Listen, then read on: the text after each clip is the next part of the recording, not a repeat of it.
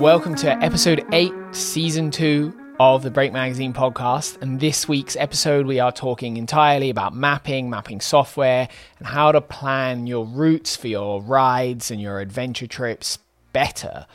This episode is very much about the technicality of it, how you go about finding good routes, how you use software, what software you should be using, what maps you should be looking to use, and how you figure out which trails are going to be good and which trails aren't before you get to that situation. I talk about this at the start of the podcast, but I am very much a, a, novice when it comes to this. Most of the time, I'm worried about testing bikes, getting good shots, and that side of things. And I've been very fortunate to be able to, for the most part, leave that stuff to other people. Occasionally, I've had to build the odd route here and there, but I am far and away no expert in this subject. I have a lot to learn. But my best friend Si and my dad, that's basically their job. Uh, they spend a lot of time planning and producing routes for adventure trips and making those very much about having a great ride. Anyone that's been on an off-road skills trip will know how good the trails often are. And the trails they find are obscure and in the middle of nowhere, and they put a lot of time into this. And they're some of the most experienced people I know, and they produce some of the best results I've ever seen for it. So those two people are probably the best two people to ask about this subject that I know. So we sit down and we've talked about everything I could think of to ask about how to build a great route, how to make rides enjoyable, and so on and so forth. We've tried to keep this podcast as broad as possible. So there's some bits where we talk about some really basic things and some bits where we talk about much more complicated concepts and processes that those two go through when they're trying to build routes. I hope you enjoy it. I had a really, really enjoyable time doing this one. It's really good to sit down with two people that I know incredibly well. Obviously, one of them is my dad. Um, and talk about something that is novice and new to me and really soak that up. I'll uh, I'll let them do the talking for the next hour, or at least some of it, and uh, I hope you enjoy it. Thanks for watching. But I am essentially a route building novice. That's one of the grossest things I've ever watched on camera. I am so sorry. Uh, yeah, so basically, uh, I think we should. I, would quite like to start this conversation by going right back to basics. Essentially, I'm not. I'm quite inexperienced at uh, making routes on maps. Um, or making routes for going riding anywhere because for the most part I've had other people to do that for me, um, which is not a real good way to get good at things. Uh, and as I've started to try and do it a little bit myself, uh, now that I live in a new area, I realized I'm not very good at it and I don't know what software I should be using. And when I do use software, I hate it. Um, and it makes me want to smash my head against the computer. So, what that did lead me to do was just text someone I know that has routes in this area, look at their route and go, "Oh yeah, that's good. I'll use that." that still hasn't got me very far. So, uh, let's go right back to the basics um, and talk about uh, how you go about planning a route like you two especially have made some really complex and good routes over the last 10 years for adventure trips that you run from uh, ones around wales and your local area two day rides one week rides to the stuff that you've done in portugal where the the detail is immense in a really localized area and you now have like a super good knowledge of what trails work well and so on from building those routes and riding them to ones like Savannah Way and, and those trips overseas where you, you don't have the capacity to spend a lot of time working on it. So where, where do you start when you're building a route for a trip like that? They're all oh, of... it's actually live now.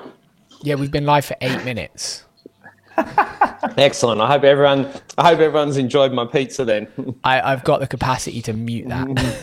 Maybe I'll just put like an emoji over your face so that no one can see it. You need to start side so we can uh, you can eat your pizza. Uh, you you go ahead. I'm ready though. I can walk. um, go on. Dive in first, Si. Um, yeah, so the, those kind of three examples you gave there, in you know, route planning in Wales, in Portugal, and in uh, Australia, all super super different countries when it comes to working out where you want to go. Um, in Wales, obviously, and the UK in general, it's um, unfortunately pretty limited in terms of the ways you can go um, in off-road terms uh, anyway in terms of like you can only really go on the byways and um, uh, unclassified roads and things like that where we ride in Australia, in, uh, in Portugal as you know is just a maze of endless off-road trails and it's awesome but it kind of presents a different problem and, and it's a really good problem to have in that there's too many trails to choose from. So you kind of got to kind of see well you, you don't get a chance to check them all out so you kind of have to try a few and then the best one might be one that you didn't try and you've kind of got to let that one go kind of thing because you full don't FOMO. Get, yeah, exactly that. Exactly that. Um, and then in Australia, it's a bit of a mix of the two, really, because um, a lot of the off-road trails are legal, but there's kind of, you know, in Oz, you're kind of trying to cover those big distances, especially on, well, it varies day to day, obviously, but on the Savannah Way trip, you've got a, a long way to go in those three weeks. So sometimes you've got to take that most direct route. Um, I'm sure you kind of felt that some days, Si, when you were recceing that one. Yeah, I think I think uh, you know the the thing for me. I think first of all is like it's a bit like when you go to choose a new motorbike, isn't it? You know, there's so much choice out there, and when you're working out to plan plan a route for a ride, I think it depends a lot what your your goalposts are. You know, um, if your goalpost is to get from A to B in the quickest route, then you're going to go onto your sat nav and put the town in and end up taking a motorway.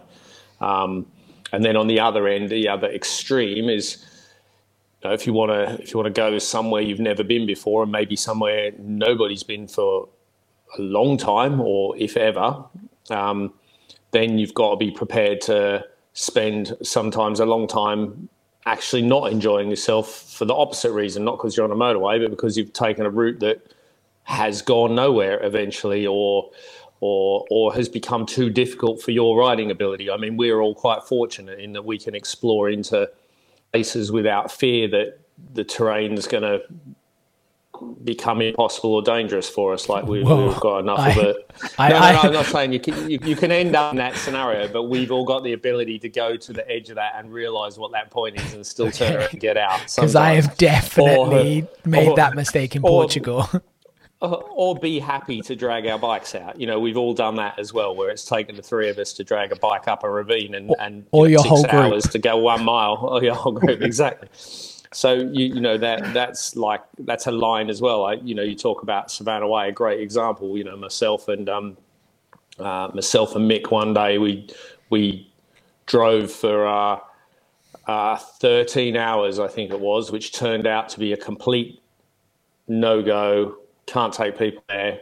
Can't use it ever again. And so 13 hours back again. And then like we've never used that on any of our customer trips. So you, you, know that's like what I mean, where you've got to kind of work out at the start what your what your goalpost is, and you know we're very lucky in the UK because we have this ordnance survey map system, and nowadays a lot of information on the on the on the internet that you can kind of for a lot of the you know for a lot of the part you can get not only where the route is, where it starts and comes out, how difficult it is, but also yeah you can find out a lot of the time you can find out roughly off someone else on the internet that it's like adventure bike level or enduro bike level or so or, that, that's a really good point you've just made there. How because uh, from my experience like when i google lanes in dorset i now live in dorset green lanes in dorset i get some clunky website that no offense to the guy that made it but was made in 1991 uh, and it just basically doesn't work. It's just like it's just impossible. There's no there's no search function. You just click on each lane and you get a little bit of line on a map, and it it says something, and you're like, oh, I don't really know what this is or where it is or how to find it, and then you have to go somewhere else. Do you know? So how do you find out where this stuff is in the first place? If we're using the UK, for example, how do you actually find out where a good lane is near you? Um, I- to be honest, uh, it's it's not a, like a very efficient mesh method, but it, literally looking at an OS map and looking for the nice big twisty long ones. Um, okay. in terms of the, like the byways and the UCRs. So okay. on a normal OS map, the byways are the kind of pink crosses. Mm-hmm. And uh, we can probably put a link to the key in some sort of comments at some point. But um, but yeah, the, the byways of the pink crosses and the UCRs are the pink dots. And um, you're kind of really looking for those ones.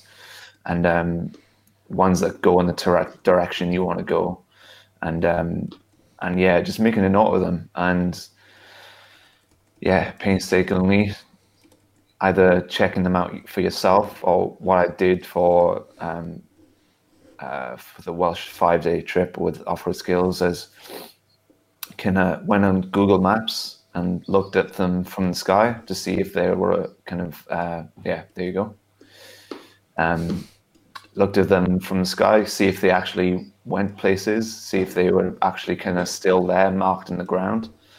Um, and then what you can also do with Google Maps is obviously drop the, the little man onto mm-hmm. the road where the trail comes out. So you can look at the start and the end of the trail. Yeah. And you can usually kind of rule out a couple using that method because the ends are I don't know, gone.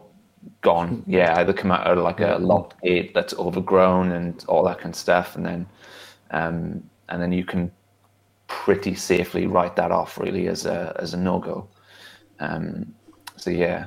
So what I do first is kind of um, find all these uh, UCRs byways, plot them out in uh, Basecamp, or like highlight them on as a waypoint or a track on Basecamp, which is a mapping software by Garmin, and use a color code for each track that you find. So um, I'd usually do them all in orange to start with. And then if I found out that one was blocked or one wasn't uh, just a no go, then change the color to red. And if you it w- if it was a potential that could be good, then change it change to green kind of thing. This is the advice of a person that has spent a lot of time working on this because you are already about five years ahead of me in terms of knowledge base. Uh, I, I, I can't even get a map into Basecamp at the moment, so uh, we've got some work to do. So, um, you, you, so we were talking a little bit. Uh, other than OS maps, like if you don't live in the UK, uh, what what are you using for your mapping software? Because I know we've talked about this a little bit in the past in Portugal. That there there isn't like a national map like that. Like in Oz, you have a pretty good national map system called HEMA. Is that right? Yeah, HEMA is good for sure. Um, yep. But then in Portugal, you don't really have anything good. like that that I know of anyway. So what are you using for those maps, and what programs do you use? And you know, back to what I was saying there, like it, it's it's fantastic to uh, to be able to sit there and uh, look at Google Earth and, and that stuff these days. And the other bit you forgot to mention, which I've watched you do a hundred million hours of, is then you went and found YouTube videos of dudes dri- uh, GoPro footage of them driving those lanes, which which is incredibly patient and determined. Um, yeah,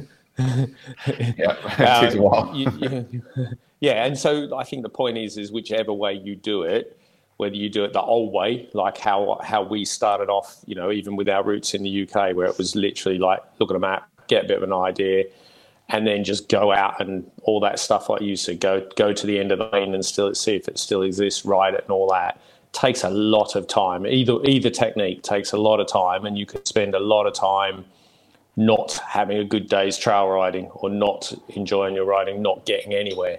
Um, which you know, which is why there's things like you know, like the TRF that are great to join a group of people that knows the trails and go out and ride them with people that know the trails and know where it's safe to go and legal to go, which whichever country in TRF here in the UK. But eh, you know, every country's those kind of groups for sure.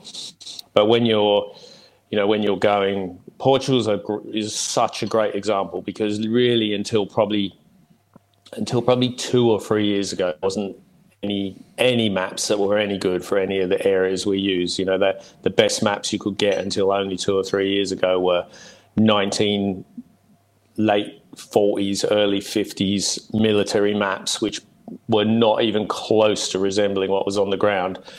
But the fun side about that was that we spent a lot of time literally just like putting a, a, a dot in the old GPSs that didn't have mapping on them, like put, putting a dot and drawing a straight line between where we were and the, and the place we wanted to be at dinner or at lunch, and and just kind of trying to head, you know, on that compass heading on the trails for as long as we could and going left and right at every junction until we worked it out. And like that was so much fun. And some days you had the best day's ride you've ever had, and some days you were like, well, that was rubbish. I might as well have stayed in the hotel. Like that's the game when you start going trying to work those routes out for yourself a little bit. And you know, if if you're into that, it's so much fun.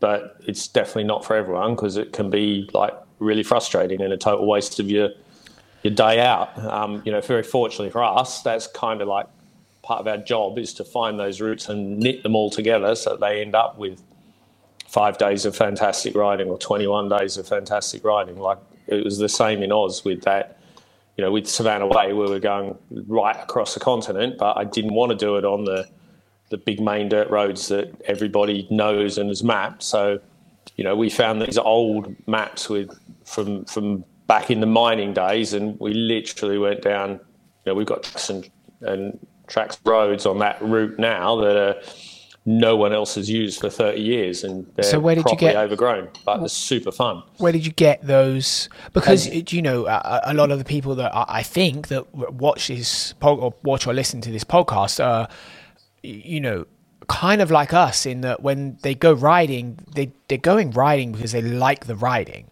Do you know? And even for me, when I'm going somewhere, the goal is always where is the good riding? Like if I want to get from A to B, that's generally not that difficult. You know, even if you're going to do some Yeah. dirt roads along the way, not maybe that difficult, but finding the good riding is is the hard bit, right? Like that's what I've been struggling with around here. Is not there's there's a thousand lanes, and eh, the the big ones are really obvious because they're big and long.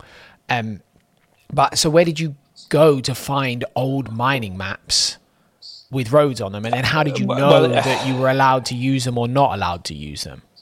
No, because again, uh, you know, Oz is actually pretty good for that because uh, you know HEMA's so good, and HEMA's got a bazillion different maps and grades of maps, and of course now you can get it all on an app as well. So the the HEMA stuff's really good, Uh, but it's still the same. Is that you know it was a it's a 21 day trip, but it took us. I think I think we spent six weeks recceing it, and we did like 15,000 kilometers for what's now a 6,000 kilometer ride, you know? Like we literally, we literally spent from, you know, we were getting up at dawn and riding all day, sometimes, as I say, going nowhere.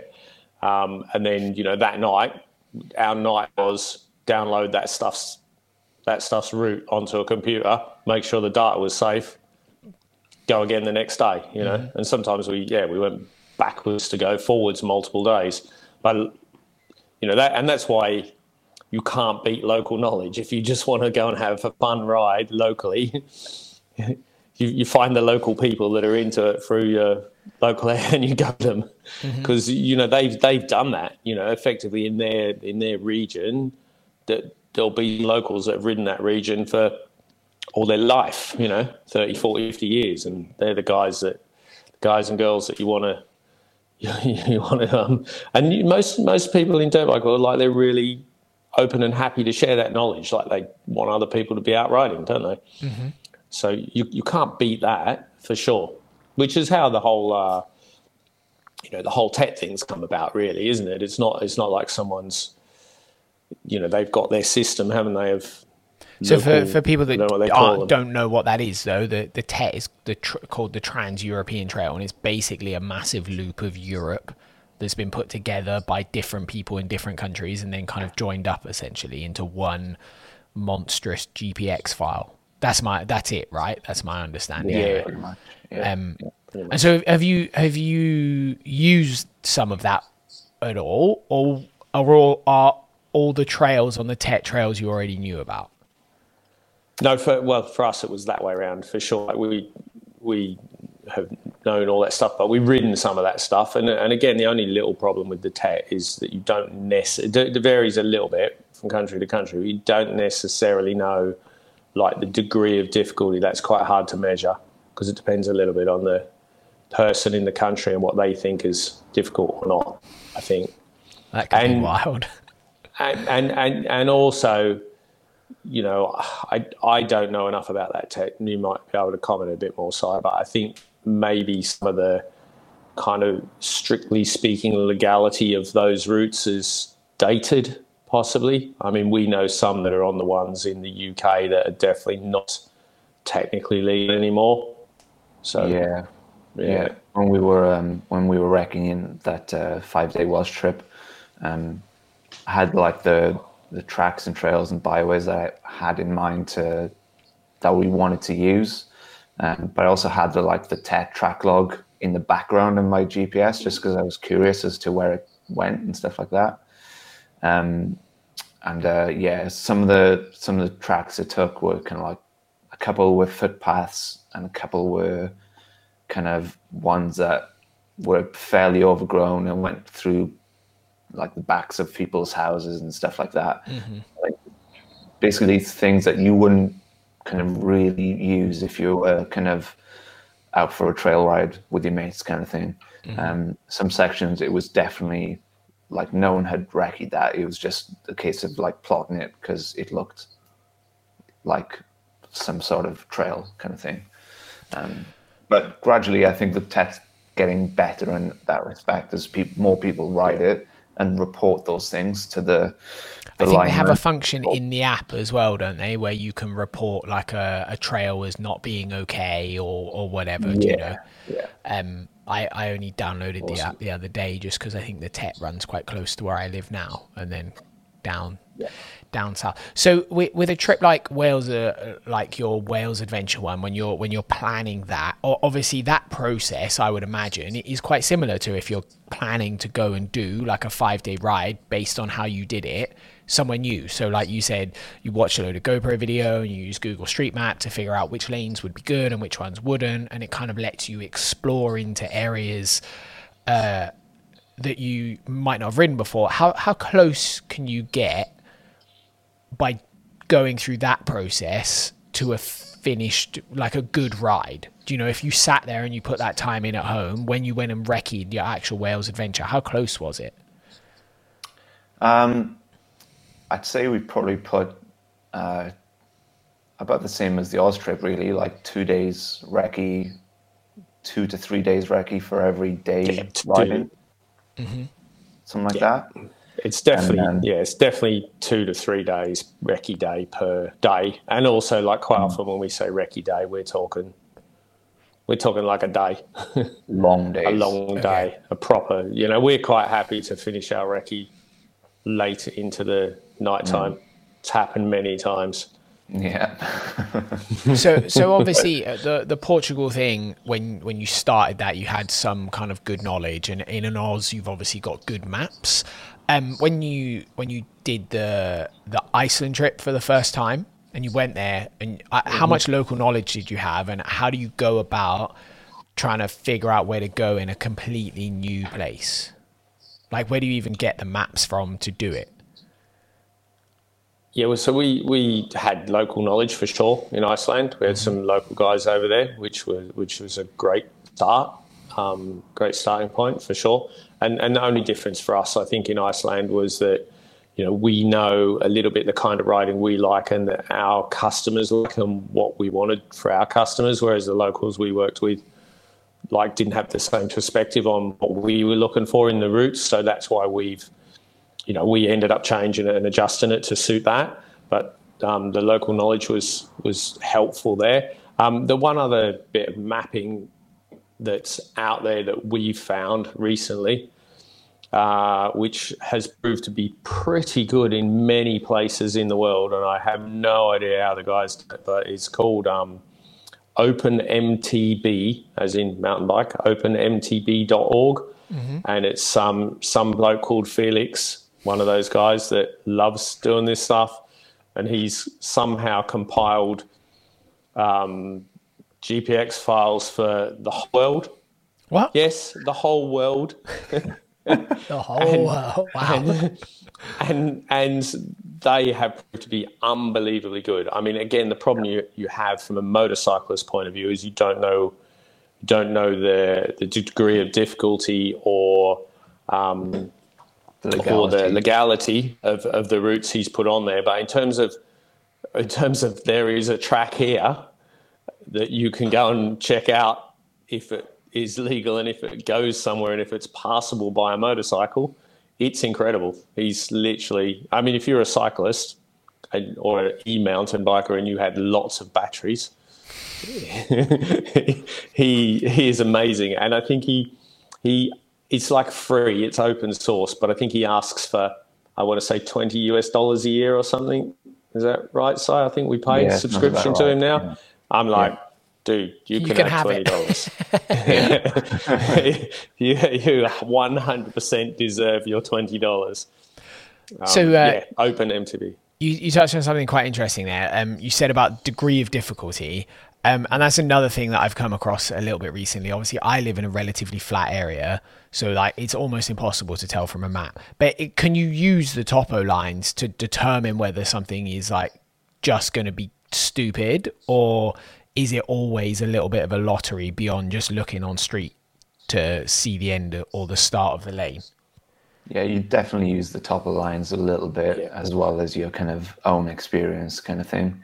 Um, so yeah, if if we're um yeah, if we're recceing a trail in Portugal or something like that, you can a new trail in a new area, you can roughly look at the topo lines and think, Well, especially in Portugal because they've got a habit of just going off like cliffs. Yeah. basically. yeah, totally, yeah, yeah. So if, if the lines become one thick black one, yeah, that's a problem. Panic. Yeah, yeah.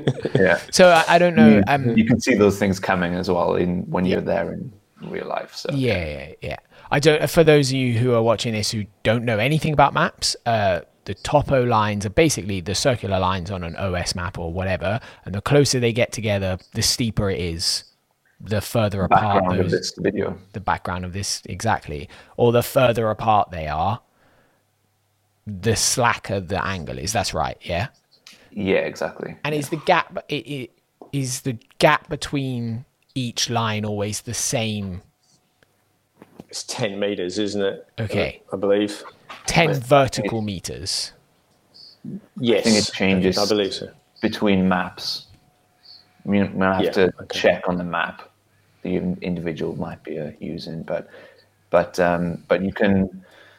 It might be ten meters, might be five meters, might be twenty, but it, the the rule's still the same. The closer the lines are together, it's steeper.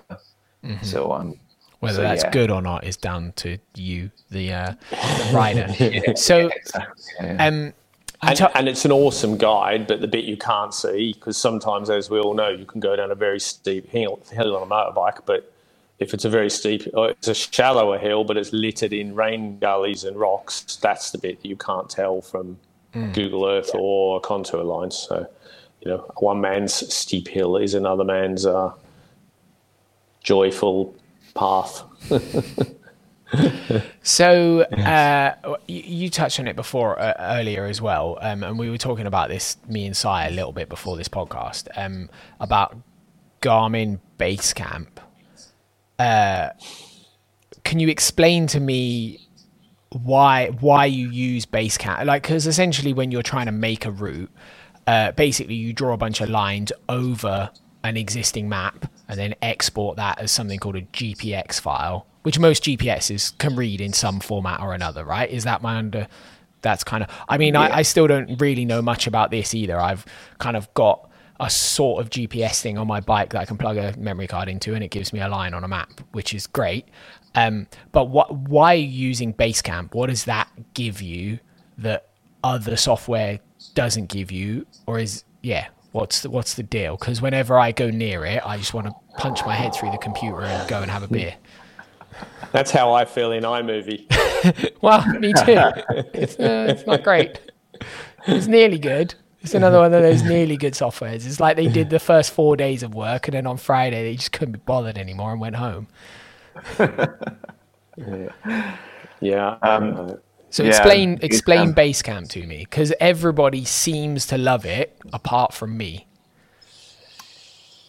It's the only one I've really used, to be honest. I've not kind of like invested the time to explore other ones, but it's kind of like the the standard thing, ish, as far as I can tell. Anyway, um, I don't hate it enough to try anything else, so uh, Okay. I'll keep using it for now. I'll uh, explore the Yeah, options later.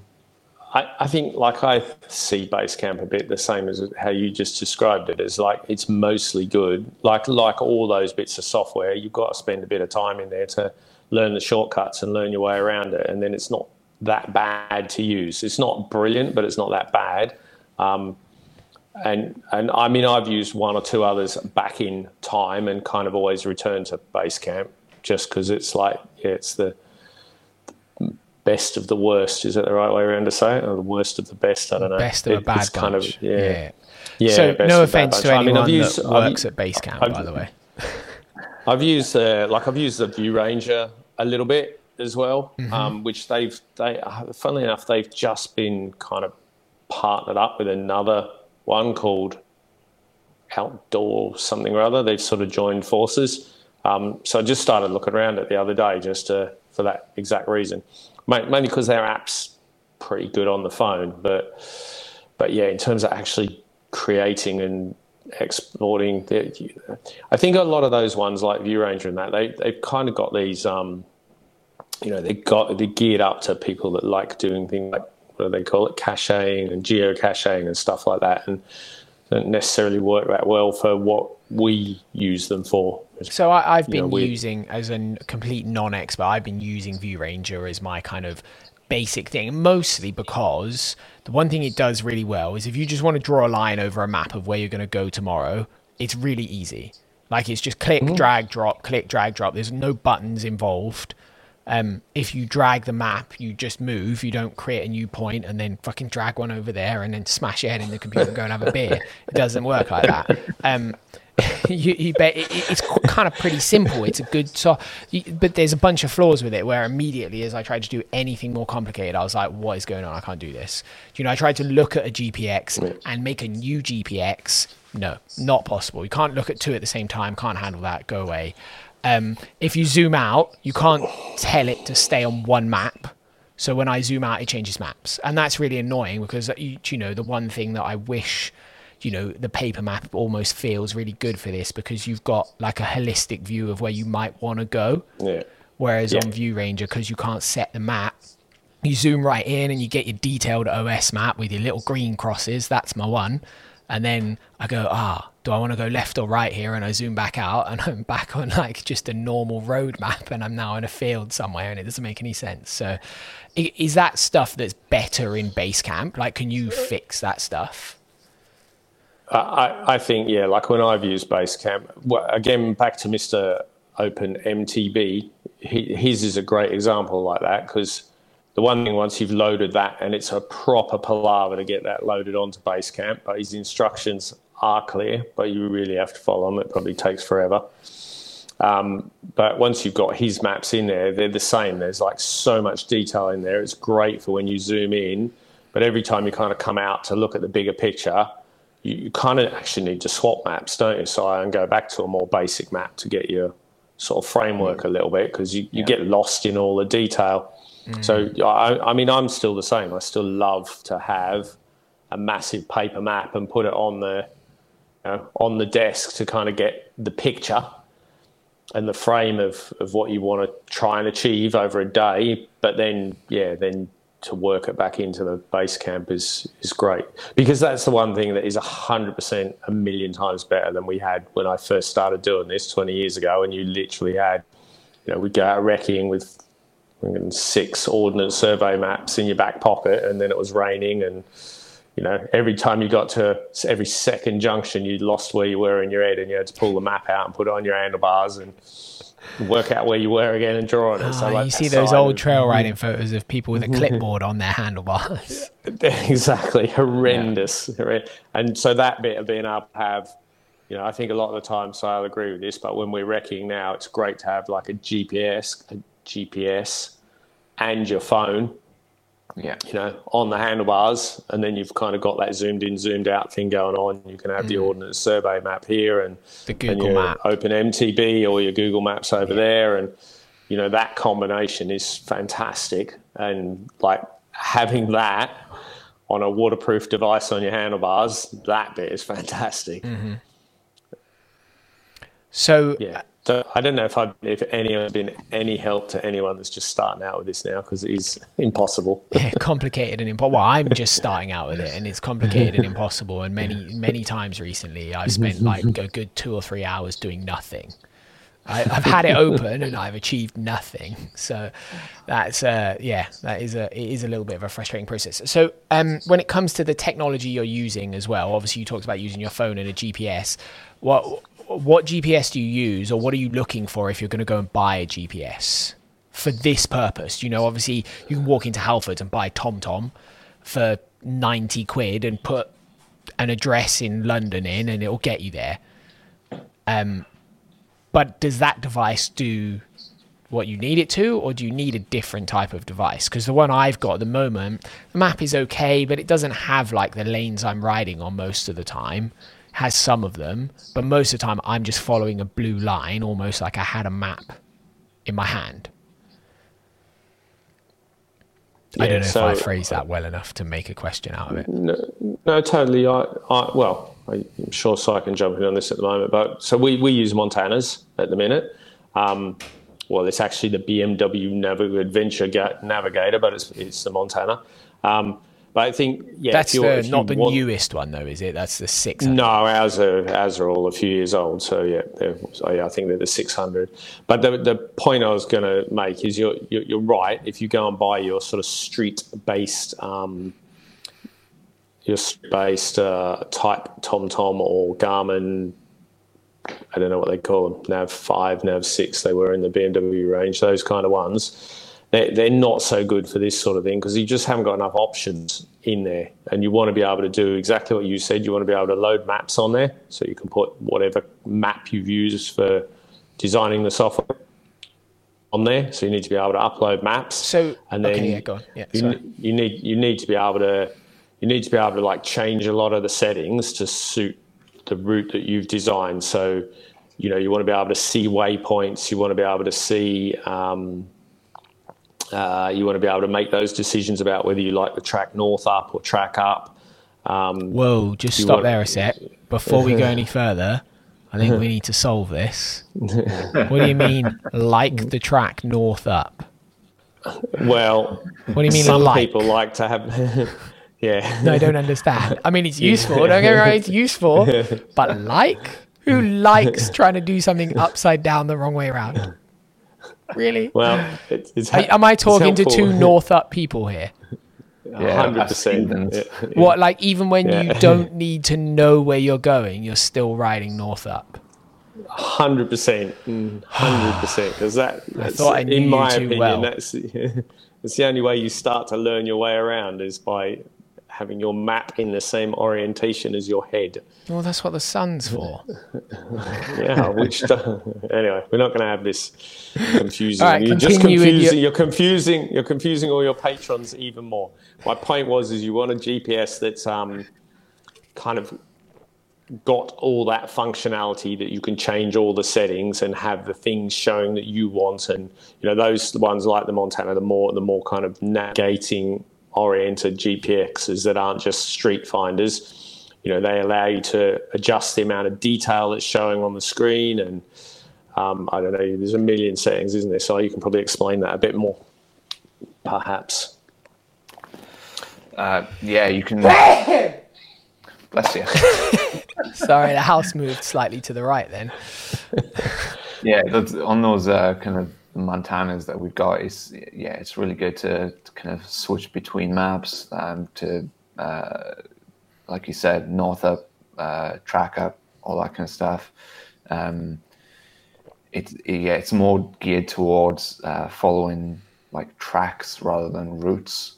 Um, tracks So- and routes are very distinct, different things. So a route is uh, at the end of the street, turn right, and if you turn left or right too early, it'll try and redirect you onto that original route. Whereas a track log or a track is a, a just a line on a map, and it doesn't give a shit if you're going off it or moving back down the wrong way or whatever. It doesn't matter. Um, so so yeah, those kind of Montanas uh, are good for tracks. Usually they'll handle routes, obviously, but um, but yeah, tracks are the kind of really easy to use on those devices. And I'd, I'd say if you're going to get a GPS, um, it's going to be good to get something like that Montana or um, something maybe that's geared to more towards like hiking and mountain biking than something that's geared towards riding across Europe or something like that. Yeah, because the other uh, beautiful thing the other beautiful thing you just mentioned there about tracks is you know when you're when you're planning when you've planned a route at home you know what we always do as well is we'll have like several track logs on that one section so you can see all your options. And with those kind of gps gpxs you can have several track logs all showing at once all in different colors. So when you get to a gate that is locked and it's not the right way to go or something you can you know you've got your option b showing straight away Oh, that's a nice So- idea. Yeah. yeah. So yeah, so you're not sort of then going, oh, that didn't work, and my 200 kilometer route is broken at kilometer 12. You've literally just pointed out another flaw in View Ranger to me because now I'm like, okay, that's great, but how do I see those two at the same time? You can't. So you can't make a route around beforehand. You basically have to start again and draw from scratch or export it and import it and tweet. You know, it's a nightmare. Um, yeah, very interesting. So on I think, I think, you, I think you can do that. I think you can do that in the View Ranger. I think you can Okay, pre-build multiple routes. I, th- I think, uh, yeah. um, if I'm just poorly using that software. So with with your base map on the Husky project bike at the moment, I have got a Trail Tech Voyager Pro. And it's proving to be really good. Like from my experience of using a Montana to using that, obviously I'm no GPS expert, but it's proving to be really good. It's got all those functions you just mentioned. I can put a custom map in there. I can put loads of track logs in it. Um, I do it with an SD card. I can move around the map really freely and easy, and it's fast as hell. Like the map loads really snap. It's really nice to use.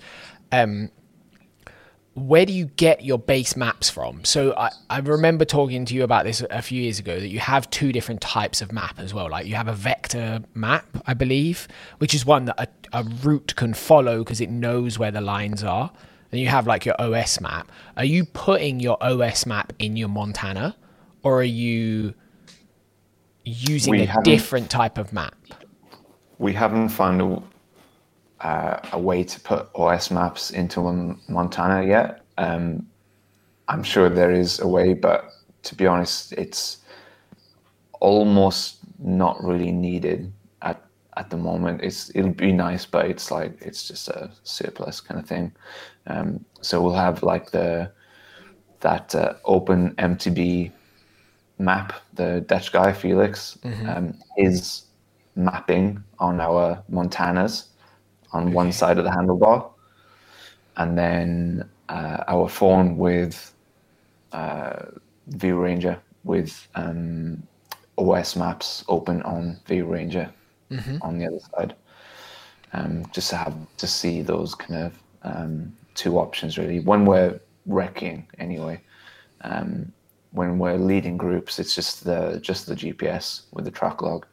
Um, and sometimes I'll have the phone open if I want to kind of, you know, see the start of a trail as I'm riding past or something like that. You know? Okay. So your your base map on is just generally that uh, on your GPS device is just that open street map, and you're using that for most of most of the world. Then when you when you go Yeah. there. Okay. Yeah. well, that's it's awesome to know because you know at the moment I like on mine I'm using Trail Tech do a, a, a world map, and I've got the Western Europe version in there, and it, it's it's okay. Like some of the trails are there, but there's plenty of stuff that isn't there. Do you know? Like you're riding along through the middle of a grassy lane. Uh, it, you know, it's it's good and it's free, but it's not it's not perfect. So that's really you good. put other maps on that uh, on that Trail Yeah. Tech unit. Yeah, you can put uh, you can Oh, put nice. any dot dat file. Is that right? Is that a map file? That sounds, Sounds right. good.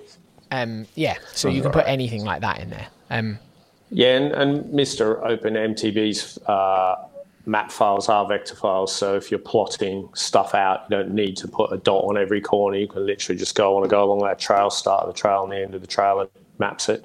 wait, what? So it will like snap Yeah, to the line. Yeah, Yeah. totally. Yeah. What does it do that in view range, or is this another reason I have to use Basecamp? I I, don't haven't know. tried it in Does View Ranger. yeah. Only only tried it in Basecamp. Oh for me my anyway. god, that's that sounds like a godsend. Like I made a track log, a seventy mile track log around here, and it's about seven hundred points. well, because I also, you know, you go through lots of little villages, and if you just put one in the middle of the village, it's really unhelpful. You get lost a lot. So I was like, oh, I'll be really detailed about it. It took me ages. Oh, that's really. Well, there you go. That's been revolutionary. I don't. I'm a bit like uh, deflated almost, you know. Um, okay, well that's uh, that's kind of solved a, a lot of those problems, really. Um, what uh, have you used any other GPSs that are that are good for this? I'm I'm going to say I haven't really because all the previous GPSs I had prior to that Montana were from the era where, where there was no maps on GPSs and it was literally follow the breadcrumb trail across the uh, open screen. I, I remember Which there, like your, I said, there was a certain fun to that though. There was a, there was definitely a lot of fun to just like I'm going to go over there and something will happen. I kind of like that. So I remember my, my first experience with the GPS, and I would I'm I, this must have been from when you were going to Dakar the first time. You got a Garmin GPS, had a big old aerial on it that you swiveled up, oh. and I remember we were going somewhere in central London in the car, and you gave me this GPS and said this will tell us where to go, and it was like we were in London, and it was an arrow. and I just I remember at the time being like, well, Dad, it says that way. And that was just like there was no Mm-hmm. even as a seven year old, I was like, this isn't very good. Like this is not So helpful. you've Where's just- the where's the just- A the you know where's the A to Z? I can definitely make more sense of that. You've just made a torturous memory for me. So, see, Si, you were made for the old rallies because not only did we have, uh, when they first bought GPS into rally, you know, we'd only had the road book the first couple I did, and then they went, "Oh, we've got this GPS thing with that you're all." It was compulsory as well. You have to have one. You had to buy your own. I think I've still got it in a box somewhere. It was like the XL45 or something. It was called. Like you said, it was a little, looked like a walkie-talkie and then and then in the road book they then wrote at all the waypoints and all the key junctions they wrote the GPS coordinates and you had to sit there for after you'd done your road book, three hours colouring it in, then you had to sit there with your exactly, you had to sit there with that and self program the GPS points into it. And you know what wow. the menus are like on those. It's not like a typewriter, is it? You go A.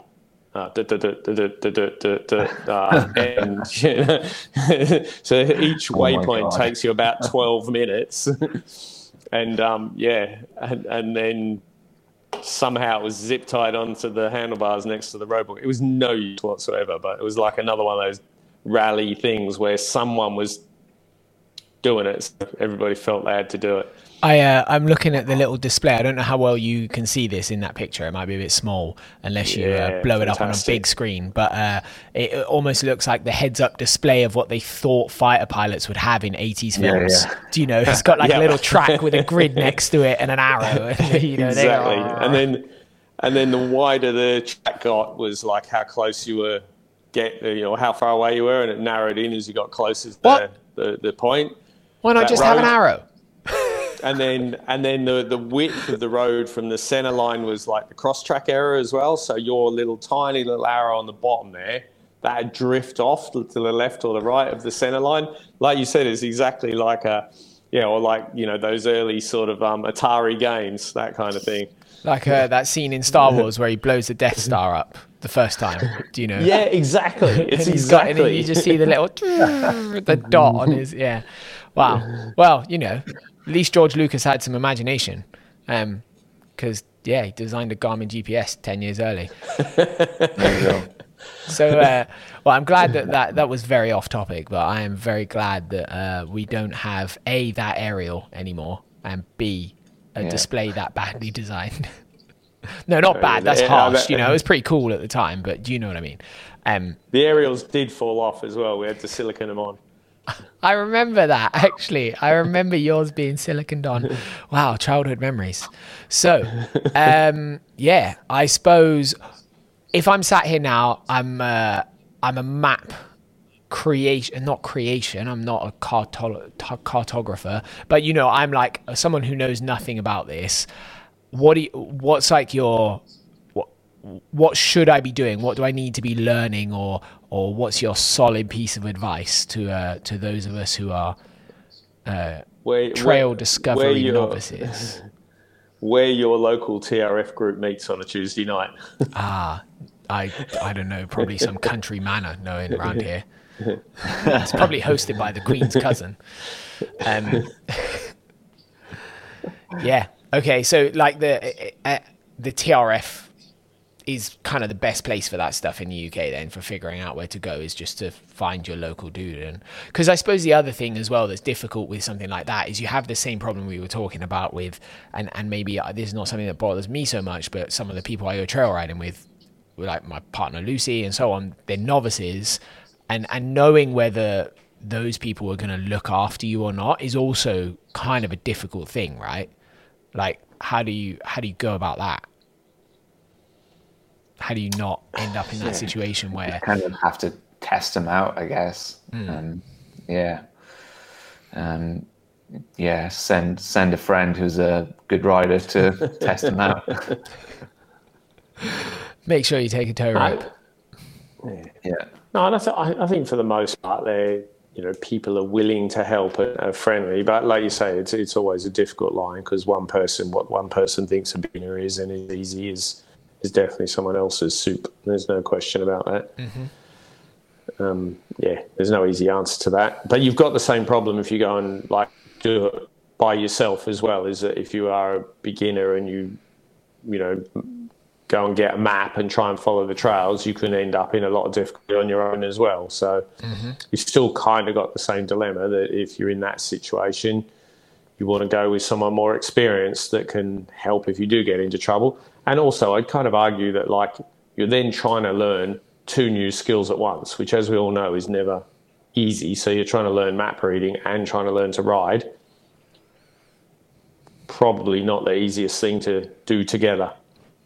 very unhelpful i was very much hoping for a better solution to that problem you too I gave you a good solution. Go and join a find someone join that the trf knows their way around. yeah yeah for sure Well, or, or you know, it, it- obviously, like you, we know, you know, there's a lot of other organisations in other parts of the world as well. Wherever you live, I think hmm. most places there is a nice group of friend motorcyclists. Hmm. I, I think as Or well, just, kind of like, just like watch a YouTube tutorial on how to read OS maps because not everyone knows how to read them, and that it's not like super intuitive. And what do you what do you mean, Si? The, the key makes so much sense, and none of the diagrams are similar at all. Do you mm. know the dot cross and the cross dots and the Jesus Christ? They could have come up with some better lines there. Again, not insulting anyone at OS. What you do is wonderful, but Jesus Christ.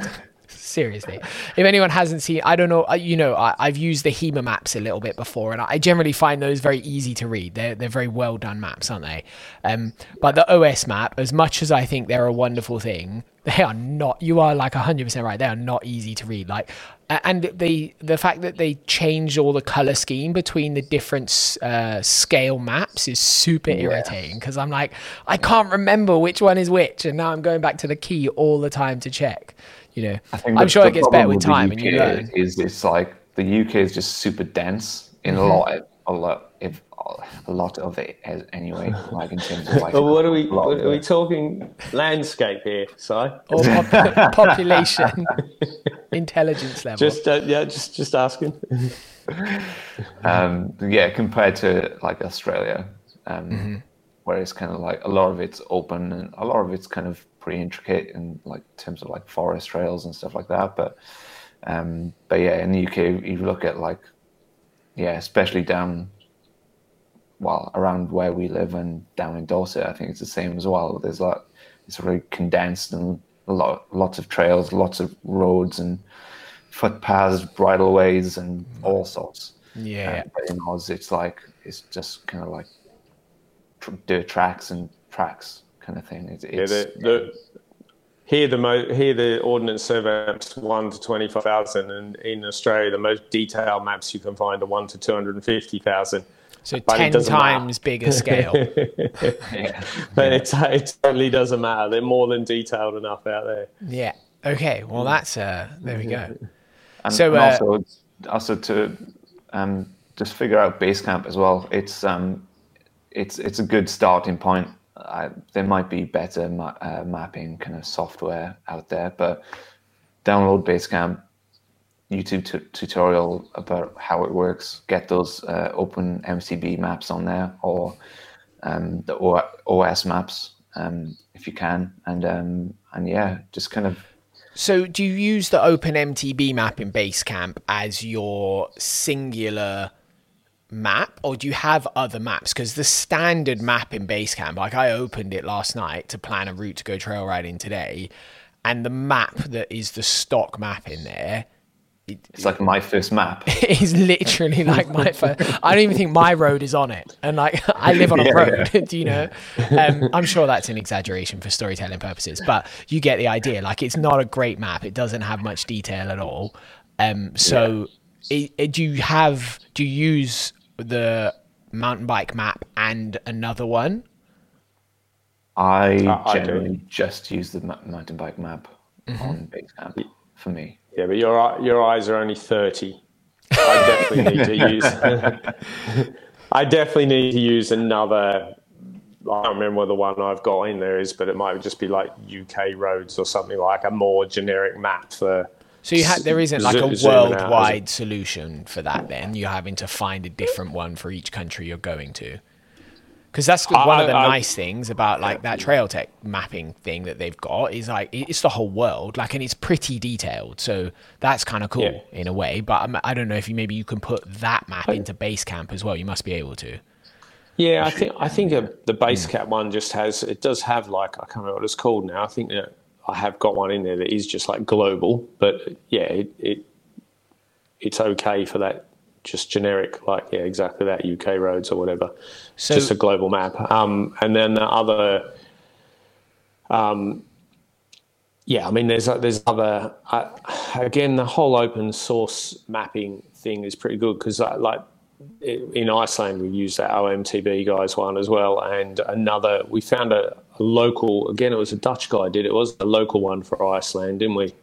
It's Yeah, called Open Open Light or something like that. It was also very good. So, but that that stuff's a little bit just the Google search and yeah, that sort of open source mapping software. There's quite a lot of that around Okay. and and it's it's definitely always good for me when you go somewhere new. It's very different in the UK because Ordnance Survey is so perfect. Um, but I, I think that's quite rare, actually. Well, it's probably a side You know, effect of all the like land ownership and rights of way stuff, and you know the Yeah, I rights mean, of way are set in stone here, aren't they? So Yeah, it's sort of crazy with that Ordnance Survey. You know, there's a tiny little stone hut in the middle of the hills that's been there for well, it's half fallen down hundred years ago, and it's it's marked on the map. Like it's nuts how good it is, really. Um, but when yeah, whenever I've done recceing anywhere else, like it's always for me, it's always important to have at least like two different map sources because you know you'll always get that scenario where like like open mtb guys things stuff is really good but how many times in portugal has there been like a track on his and not on another map and vice versa? You, you know like Yeah. that happens a lot. And that definitely happened when i was doing all the stuff in in Oz, even with the HEMA maps. You know, they've got a whole range of maps, but sometimes one set of their maps had it and another set didn't. You know, so it's really good to to have at least two options. I would say to be looking at when you're trying to find new stuff. Mm-hmm. But like, like I said, the UK is a bit different because it's it's a very, very, very definitive. So, um, one of my last questions, and I think I haven't, obviously, I'm not really running into this problem with the Trailtech system I'm using because I'm riding around on a dirt bike. Um, I'm not really looking to go into town, but when you when you're adventure riding, this is something that I think I uh, have come across with the Montanas a little bit. Um, obviously we talked about the difference between a route and a track before where a track is like a line drawn on a map. That is a terrible way to navigate through a city. I've i learned this quite a lot when racing rallies especially when you get to the tiniest village in the world with only three roads. If you have a really basic instruction set that suddenly becomes impossibly difficult.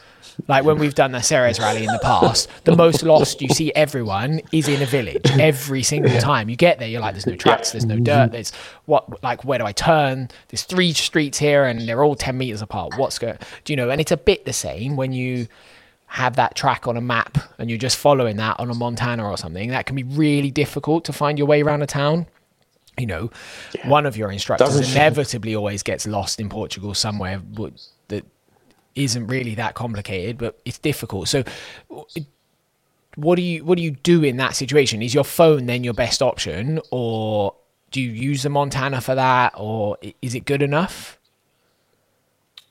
It, well, it should be if you've done the track log well. But again, that's where for me, yeah, having the having the, the phone on the animals with an overview of a street map, because you're right, towns are strangely towns are always more complicated than mountains. Maybe that's just because I don't want to be in them. Yeah, in those towns, you kind of have to just zoom in mm-hmm. a lot, or it, like switch from zooming in to zooming out, so you kind of like know roughly where you are. But it always helps when um, the map on the GPS is the same map as the track was plotted on in Basecamp. Yeah, because then it'll overlay exactly.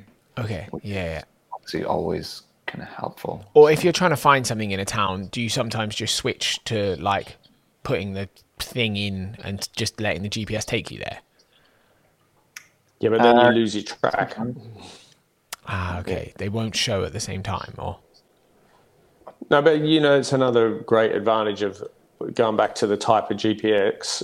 GPS is that side just mentioned that ability to turn on auto zoom and you choose how far in or out you want to zoom on your GPS. So, mm-hmm. you know, when you're on fast tracks, you might be zoomed out to 300 meters of view on your screen, where when you go into the, the town, you go right into 50 meters to see that exact point on the junction where you want to go. And then when you when your track logs going the wrong way down a one way street, you can at least then see where the streets that you you know follow the road signs, but you then go the right way around the one way system and rejoin your track log. Like you've got that ability when you can zoom in and out, mm-hmm. whereas your your, your road based GPS doesn't let you do that. It decides the zoom level for you and flashes up a thing of the junction, which obscures the view of what you actually need to see. So yeah, that's. And as I said, it depends on what mapping you've drawn your track log in, but it should be right, really. So usually when it's not is when you've been a little bit lazy with your track log creation. Yeah. All right. Well, that has been uh, entirely insightful and absolutely wonderful. And I will endeavor to learn to use Basecamp and hope that my monitor screen survives my anger towards it. Uh, yeah, it's been awesome. Thank you very much. Um, I suppose this is that. Go on. We'll do. We'll. I'll. I'll do all your track log design if you do all my uh, video editing. oh, I'm sorry, I froze. What? What happened? well, you're more than welcome to. Um, what video editing have you got to do? I'm uh, no. This is this is this is an open, uh, unlimited, uh, unlimited one-time offer. Forever and after. I don't know. There's enough hours in the day. I don't manage to get my own edits done. Anyway, that's a different subject. Um, lastly, I I just realised I left my TV on before this podcast. I was watching Drive to Survive, the uh, F1 documentary on Netflix. Highly recommended. Uh, I don't know if you you have you watched it, Si. You like F1? I I do like it. I haven't watched it yet. My God, it's so good. It's the most yeah. intense thing in the world. It's like MotoGP, but better and for Formula One. Um, so yeah, well, I suppose that's all the questions I can think of to ask about GPSs. Mostly, all what I've taken away from this is that uh, I need to watch some YouTube tutorials and learn my shit because I don't know anything. Um, which is great life advice in general. Um, so thank you very much. Uh, I uh, if at the end of the podcast, I've told you this before, but we always do that little bit where you can tell people what they can do with you two. Um, and you two know a lot about making great routes. I can testify to that. I've ridden many of them and been sat at the end of a trail and gone, wow, how the hell did they find that? That was awesome. There's one, like, do you remember in, um, this is a complete segue. I went to finish the podcast. Now I'm talking again. Uh, in Tasmania, uh, you do the the Great Western what do you call it? The one down Explorer. the west, the Explorer. Great trail. But at the end of that, on your hard route, there's one where you go like off into the woods and it's like all sandy for ages and ages and ages. And then it turns into this bridge that's like a hundred years old and there's none of it left and you have to walk your bike. And like, how did you find that trail? It was amazing. It was like one of the best trails we did in the whole trip. And I was in the middle of nowhere with my group and they were like, this is mad. What's going on? I'm like, I don't know where I am. I'm just following the purple line. And like, I got there and I was like, there's no way any of us are riding across this bridge and it's all broken down. It was so good you know, like finding those trails is so worth it. So how did you find that? That was my Not question. Not telling you how we found that one. Oh, okay. I can't tell you how we found that one. Uh, okay, well that was a we shit story. we might have had a bit. We might have had a bit. Of, we might have had a bit of police help actually to find that. One. Oh, nice. Yeah, local local policeman yeah, who happens to be a adventure motorcyclist. Well, if you want guided trips with trails like that, that will take you to places you've never seen before, especially in Australia. I think it's amazing. The trails that, you know, we're quite lucky to ride in a lot of places, but the trips I've done in Oz, the, some of the trails are incredible. Always amazing. Yeah. yeah.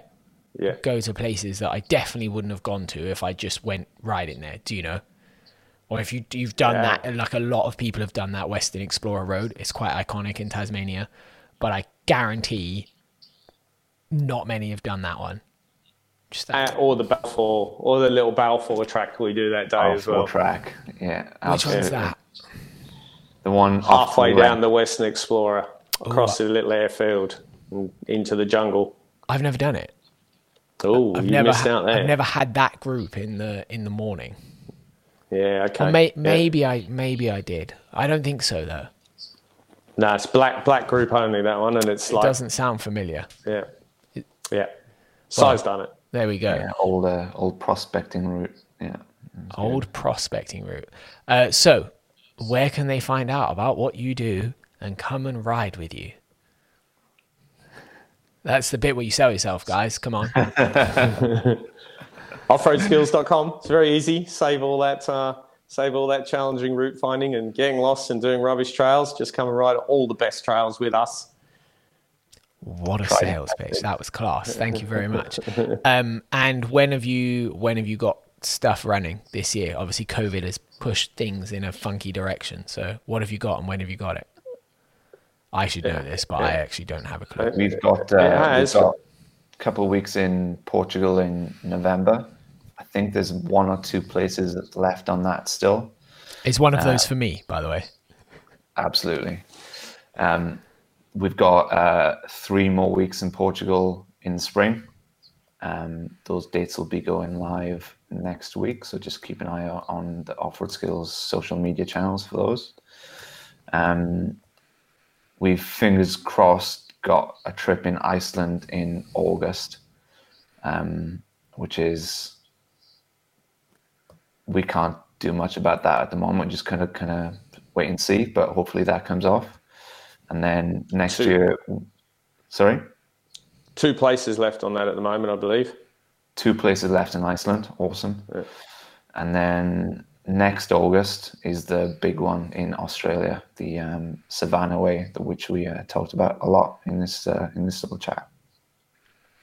Can I come? And most importantly, Si, five days in Wales. Five days Wales in adventure. Wales. Ah, yeah, should have mentioned that. Yeah, uh, we've got the five-day Welsh trip, which is uh, we've got just one of those this year um, because of our kind of condensed season, uh, and it's in June. It's uh, on our website. I think it's nearly full. Two or three places left on that one. And if you want a preview of some of those trails, this is another good example of me not being able to, not bothering to learn to use this software. Watch the Triumph Tiger review. Most of that was shot on a good chunk of day one and two of your Yeah, around Wales adventure. I think Yeah, it was day one and two. It sounds familiar to me anyway. Yeah, but it was primo, very good. Trails I didn't know existed in Wales, and I've lived there. I lived there for 20 years, so I don't know what that says about me. Anyway, thank you very much. It's been fantastic. Um, yeah. Uh, as we've done in the last few podcasts as well, if you have any questions about this and you want to ask them, we will answer those questions. I will put those questions to uh, Si and Si, uh, and or Si P can just answer them because he's always on Patreon as well. Um, and we will, yeah, we'll answer those questions to do with your GPS mappage, learning to f- make routes, whatever questions you have, or advice that you have for us because we've made terrible mistakes.